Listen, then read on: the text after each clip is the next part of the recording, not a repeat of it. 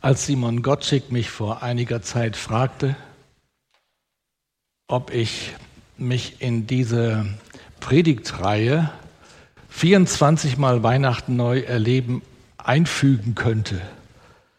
Da habe ich gesagt, ja, das kann ich machen. Ich kannte das zwar vom Sehen, hatte schon mal davon gehört, aber mich noch nicht wirklich damit beschäftigt mit dieser Reihe. Und Simon und euch habe ich es zu verdanken, dass ich das dann mal gemacht habe. Ich habe mich also mal im Internet schlau gemacht, was es da alles so gibt. Simon hatte mir schon einige Hinweise gegeben, da gäbe es also viel Anregungen und Material. Und das habe ich mir dann alles mal angeschaut und fing immer mehr an zu staunen.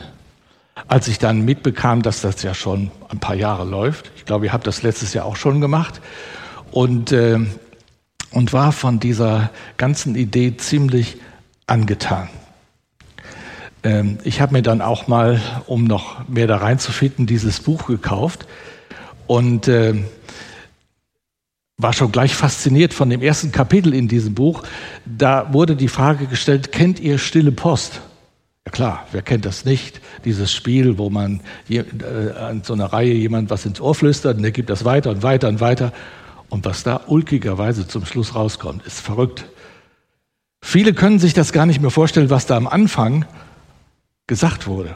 Und dieses Beispiel fand ich schon mal gleich ganz toll, um deutlich zu machen, wir haben so viel Tradition, so viel Beiwerk zu Weihnachten, dass wir überhaupt nicht mehr wissen, was ursprünglich war. Und dann wird schon gleich in diesem Buch am Anfang gesagt, am Anfang war der Mensch bei Gott es war paradiesisch schön, es war das Paradies.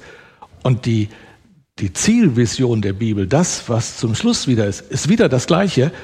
Der Mensch ist wieder bei Gott im neuen Jerusalem, alles wunderbar. Und dazwischen ist Weihnachten.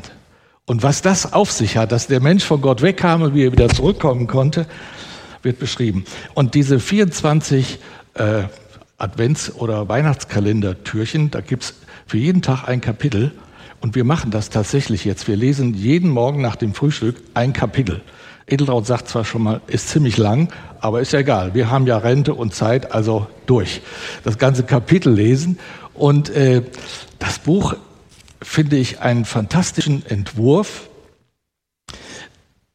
den Leuten mal mit Stichworten, die alle mit Weihnachten zu tun haben. Also heute zum Beispiel ging es um den Wunschzettel und um die Tatsache, dass schon bei Kindern nicht immer alle Wünsche erfüllt werden an Weihnachten und was da für ein Trouble ist, wenn manche Wünsche offen geblieben sind.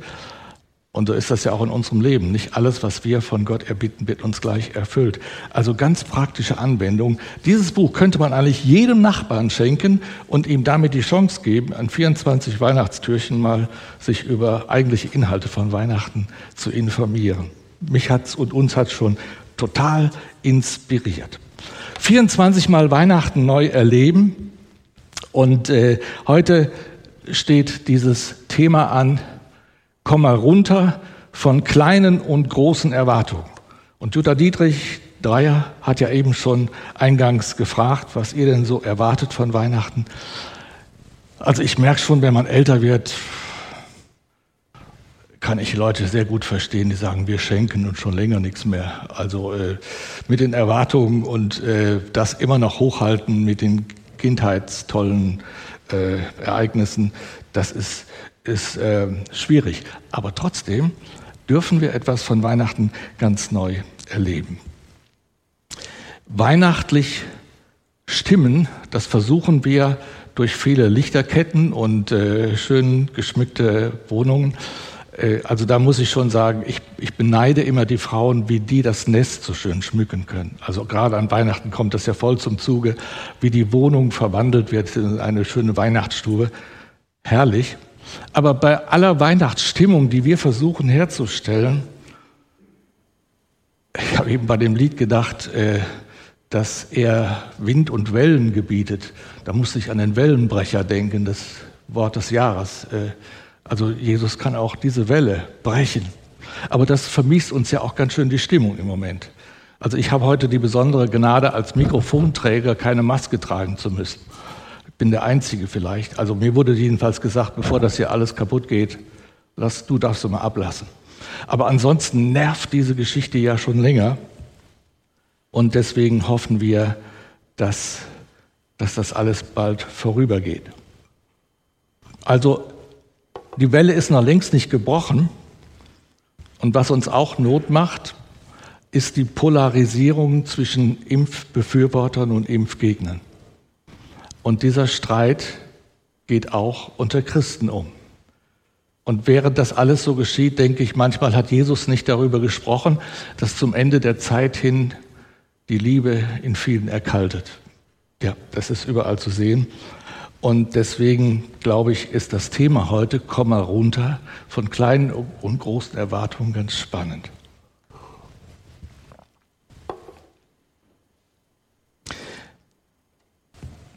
Seit einigen Jahren läuft in China ein soziales Bewertungssystem.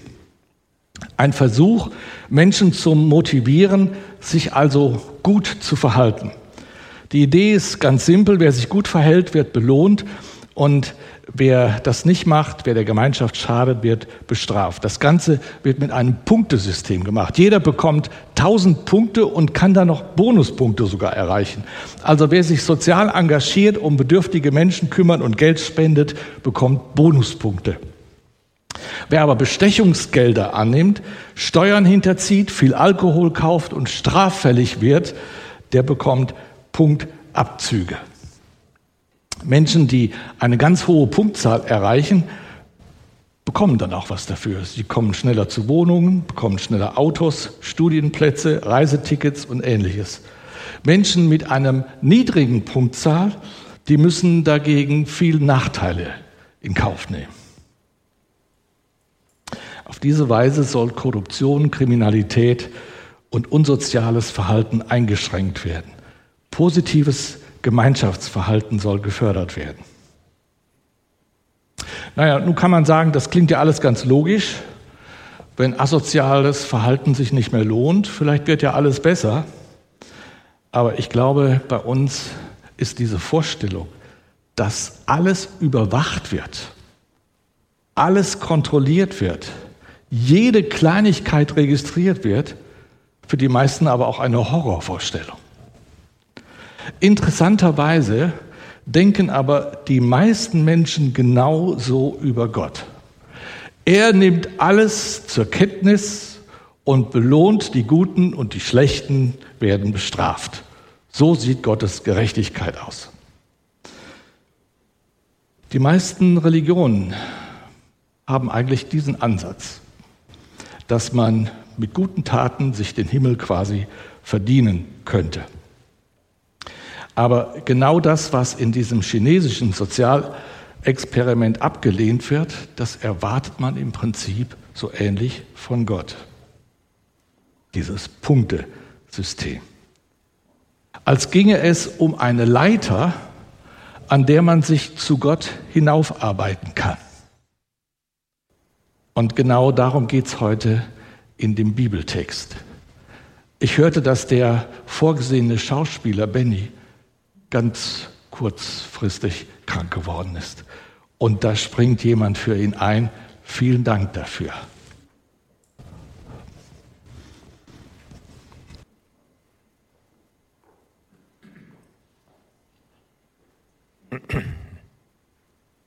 Ja, na bitte, geht doch. Wenn das hier oben kein Logenplatz ist. Tja, Köpfchen muss man haben. Und immer eine Idee mehr als die anderen. Dann hat man auch Erfolg. Ah, ist das irre hier oben? Wäre dieser Feigenbaum für mich gemacht. Perfekte Sicht auf die Straße und gleichzeitig gut geschützt durch die Äste. Das habe ich mir auch verdient. Ist doch wahr. Ich meine, was fällt diesem Bekloppten ein, mich nicht durchzulassen? Was erlauben die sich eigentlich? Ich habe doch ganz freundlich gefragt, Entschuldigung, lasst ihr mich mal nach vorne, damit ich auch was sehe, wenn dieser Jesus vorbeikommt. Und was haben diese widerwärtigen Idioten gemacht? Gelacht haben sie und die Ellenbogen ausgefahren, mich zurückgestoßen. Okay, ich weiß, Die Kleingeister nehmen mir übel, dass ich für die Römer Steuern einziehe. Die Besatzer. Du bist doch ein Kollaborateur. Du verrätst dein eigenes Volk. Ach, und ihr? Ihr verkauft euer Getreide doch auch an römische Händler. Heuchler! Ihr seid doch bloß neidisch, dass es mir so gut geht. Bitte, jetzt habt ihr euch gedacht, dem Zachäus, dem zeigen wir es mal. Den lassen wir nicht durch. Dem versperren wir die Sicht. Den lassen wir jetzt mal so richtig spüren, dass er nicht ganz so groß gewachsen ist. Mann, seid ihr primitiv. Wahrscheinlich fühlt ihr euch jetzt wie Helden. Dem haben wir es aber gegeben. Nein, habt ihr nicht. Denn ich habe von hier oben den besten Ausblick auf die Stadt. Und wenn Jesus vorbeikommt, dann kann ich sogar sehen, ob er am Hinterkopf noch alle Haare hat. Hey, ich glaube, da sind sie. Ja, Jesus und seine Anhängerschar. Boah, das sind doch mindestens 30, 40 Leute. Ach, wenn nicht mehr. Was für ein Tross. Oh, sehr gut. Ich wollte ihn unbedingt sehen. Ich musste. Ja, ich will wissen, was das für einer ist. Und ob er genauso viele Vorurteile hat wie die anderen. Hey, was macht er denn jetzt? Hä? Er bleibt stehen. Nein, mehr noch. Er kommt auf meinen Baum zu. Er guckt hoch. Oh Mist. Und jetzt?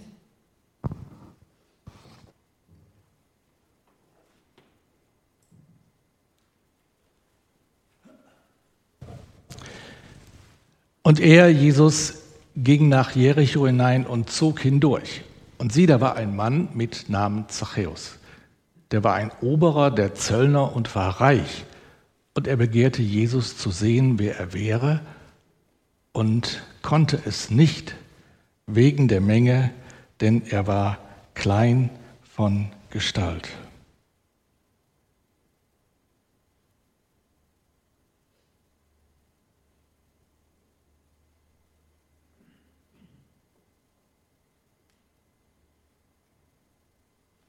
Ich arbeite seit ganz kurzem mit diesem Tablet.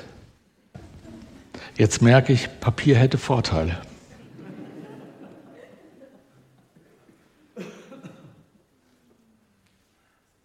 Zachäus war ein Mann mit einem Status, der damals ziemlich unten angesiedelt war. Zöllner waren nicht wie heute ehrenwerte Beamte mit einem guten Ruf, ganz im Gegenteil.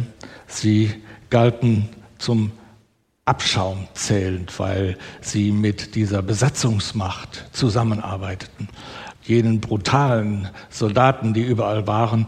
Und wer sich mit denen noch gemeinsam ähm, zeigte, der war sowieso ganz unten durch. Man konnte sich ja gegen diese Leute nicht wehren. Man war ausgeliefert diesen bewaffneten Leuten und dann noch den Zöllnern, ohne die man ja auch nirgendwo durchkam.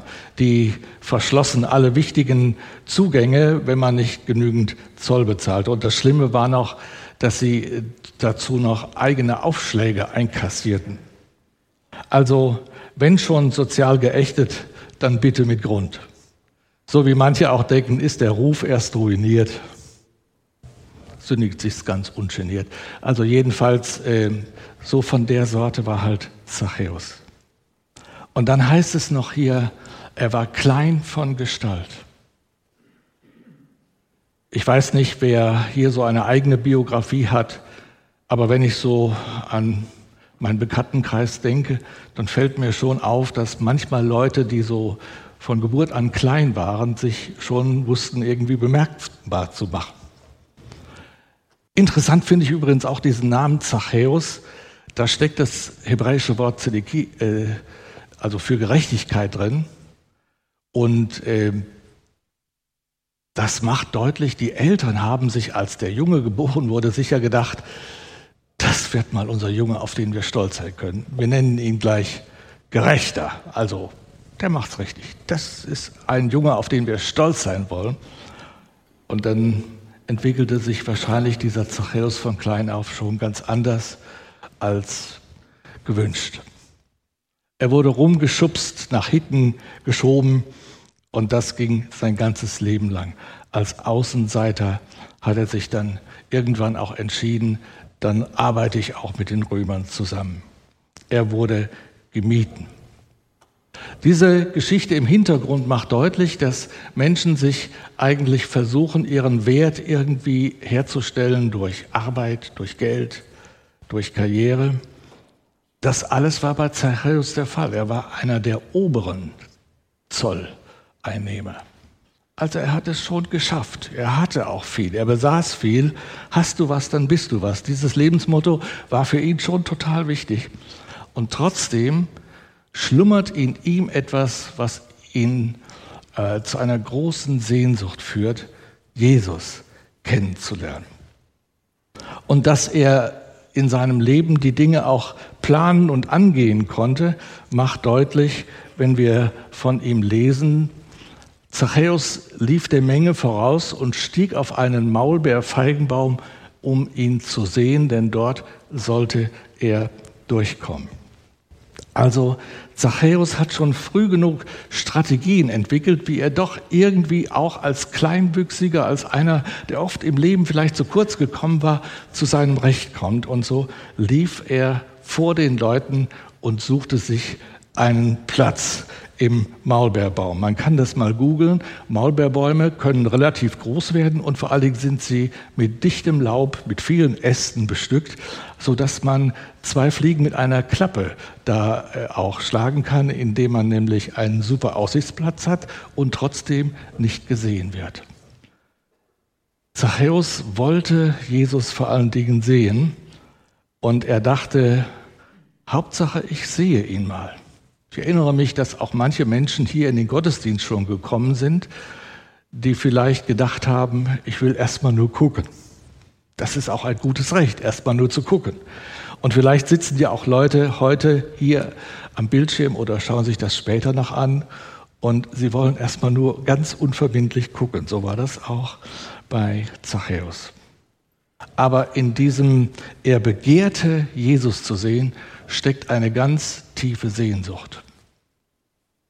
Was erwarte ich von Weihnachten? Was erwartest du von Weihnachten? Ich glaube, in dieser Geschichte steckt etwas ganz Wichtiges, was wir an Weihnachten neu entdecken können. Er begehrte, Jesus zu sehen. Und ich frage mich, begehre ich ganz neu, Jesus zu sehen? Da gibt es ja immer diese wunderbare Geschichte von dem kleinen Kind in der Grippe, dass Jesus quasi mit dem nackten Leben hier auf diese Welt kam, um uns zu zeigen, so kommt Gott runter. Aber diese Sehnsucht, wirklich Jesus ganz neu vor Augen zu bekommen, die soll mich an diesem Weihnachtsfest begleiten. Und vielleicht ist das ja auch dein Wunsch. Was steckt in diesem Begehren drin? Es gibt ganz tiefe Sehnsüchte in uns, die darauf warten, gestillt zu werden. Vielleicht auch bei dir eine ganz tiefe Sehnsucht.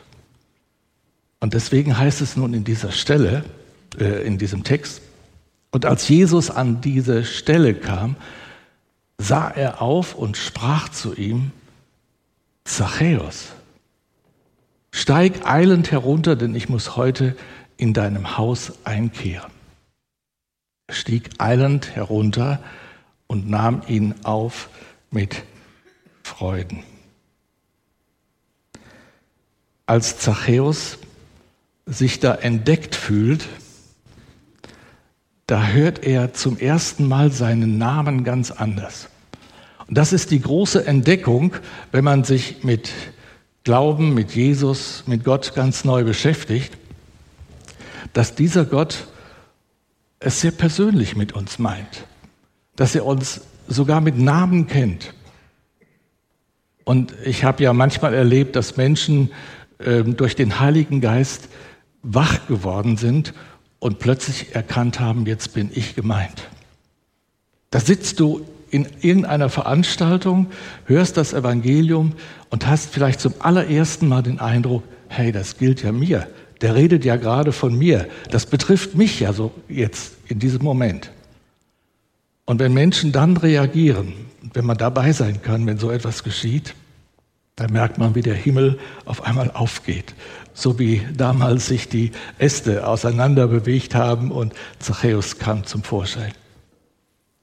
Wenn Jesus den Namen nennt, dann sagt er das niemals so, wie Zachäus das manchmal erlebt hat. Na kleiner, nie so herablassend. Na, was machst du denn da oben? Nee, so eben nicht. Jesus nimmt Zachäus total ernst. Er weiß ja, was in ihm vorgeht.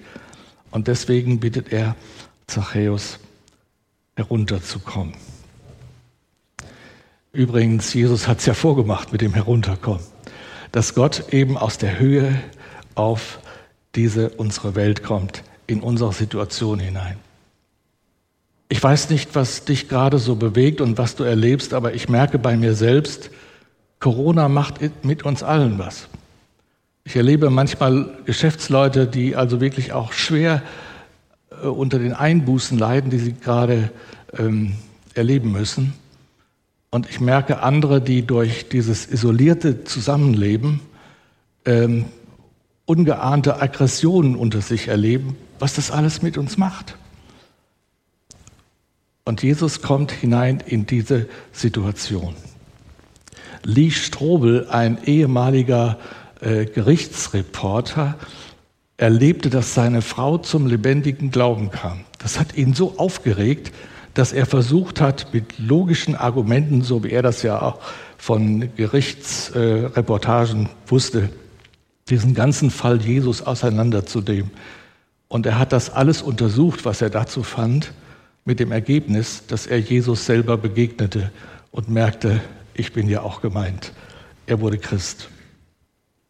In dem Moment, wo wir Jesus persönlich erleben, dass er uns anspricht, dass er uns ansieht, merken wir, dass wir gemeint sind. Und dann passieren Dinge, die wir vorher nie geahnt hätten.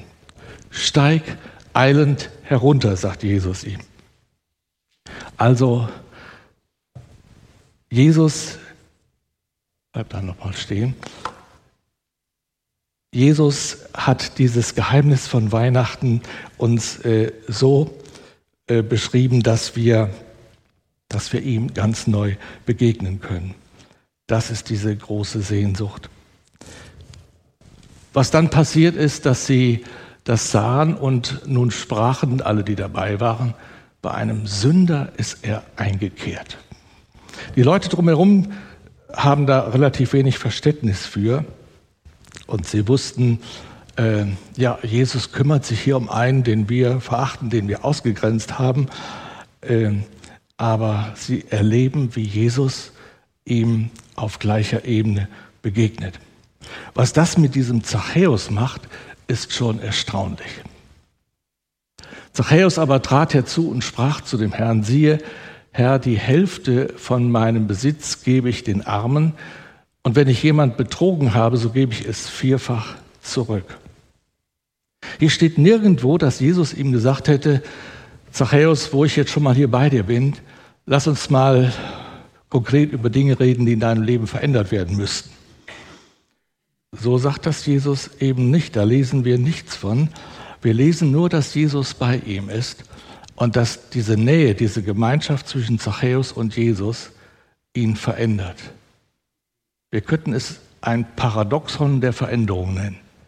Kein Druck, keine Pflichtübung, sondern aus der Gemeinschaft mit Jesus heraus geschieht Veränderung. Vielleicht wünschen wir uns genau das auch gerade jetzt noch mal ganz neu und es recht an Weihnachten, dass die Gemeinschaft mit Jesus uns verändert. Dass wir uns von Dingen lösen können, die unser Leben nicht wirklich reich machen. Das können Das können Gegenstände sein. Ich merke jetzt so im Ruhestand fängt man immer mehr an zu überlegen, äh, was brauchen wir eigentlich noch und was könnten wir schon längst abgeben. Ähm, also man kann vieles mit anderen teilen und, und andere damit erfreuen. Aber es gibt ja auch Dinge, die in unser Leben gar nicht reingehören. Dinge, die, ähm, die wieder gut gemacht werden könnten. Das alles wird hier dem Zachäus deutlich. So erfährt er eine völlige Kehrtwendung. Wie wäre das, wenn der dritte Advent ein weiterer Schritt ist zu einer Veränderung, die Jesus in der Advents- und Weihnachtszeit mit uns vornimmt, dass äh, wieder etwas in Ordnung kommt, wieder gut gemacht wird. Jesus beschreibt das dann so. Jesus aber sprach zu ihm, heute ist diesem Haus Heil widerfahren, denn auch er ist ein Sohn Abrahams. Denn der Menschensohn ist gekommen, zu suchen und selig zu machen, was verloren ist. Jesus beschreibt das Heil, das Zachäus und seiner ganzen Familie widerfährt ist, dass er zur Familie Gottes jetzt wieder gehören darf. Und ähm, wenn ich aus diesem Gottesdienst ja heute rausgehe, will ich von Herzen dankbar dafür sein, dass ich ein Teil dieser großen Familie sein kann und ihr auch. Deswegen reden Christen nicht nur aus vergangener Zeit sich an mit Bruder und Schwester, weil sie, weil sie damit auch deutlich machen wollen, wir sind äh, geistlich verwandt. Ich weiß noch, wie ich mein erstes Gemeindepraktikum in Solingen machte und wie mir dann ein älterer Mann aus der Gemeinde sagte, Bruder Gaumann. Ich da fühlte mich also irgendwie ganz komisch äh, mit dieser Anrede. Und dann hat er mir erklärt, was das für ein Ehrentitel sei. Da hatte ich ein ganz anderes Verhältnis zu diesem Begriff. Und das ist natürlich auch etwas von dieser, dieser wunderbaren Familie Gottes. Und Zachäus erfährt, du gehörst da jetzt wieder zu. Du bist nicht mehr ausgegrenzt. Du bist, äh, du gehörst zu den engsten Vertrauten, die äh, der Vater im Himmel durch mich sich neu aussucht. Weihnachten, das Fest in der Gemeinschaft, wie Gott uns haben möchte. Jesus wieder in meinem Haus. Er, der große König, wird ganz Mensch und dabei werde ich auch wieder zum Menschen. Der Menschensohn ist gekommen, zu suchen und zu retten, was verloren ist. Ein schöner Satz, der in dieser Geschichte steht. Das ist die Berufung von Jesus und übrigens ja auch unsere Berufung. Und deswegen ist Advents- und Weihnachtszeit so ein gemeinsames Suchen und Retten. Eine Such- und Rettungsaktion für alle, die sich ausgegrenzt und verloren fühlen. Lasst uns beten und ich bitte euch dazu aufzustehen. Lieber Vater im Himmel, herzlichen Dank für dieses Weihnachtsevangelium, das wir heute an dieser Geschichte des Zachäus konkret vor Augen gemalt bekommen haben. Einer, der ausgegrenzt war, einer, der sich verachtet fühlte und manchmal auch Anlass dazu gab, verachtet zu werden wurde von dir angenommen, erhielt Vergebung, eine neue Berufung und erlebte wunderbare Veränderungen, die ihn zum Segen machten für viele. Danke, dass du uns auch dazu neu gerufen hast heute und dass wir Weihnachten neu entdecken können. Danke, dass du heruntergekommen bist, damit wir auch, auch nicht mehr meinen müssen, wir müssten uns hinaufarbeiten. Danke, dass du uns auf der untersten Stufe begegnest und abnimmst, was uns von dir trennt und vom Vater. Vielen Dank für Advent und Weihnachten und dass du jetzt hier bei uns bist. Amen.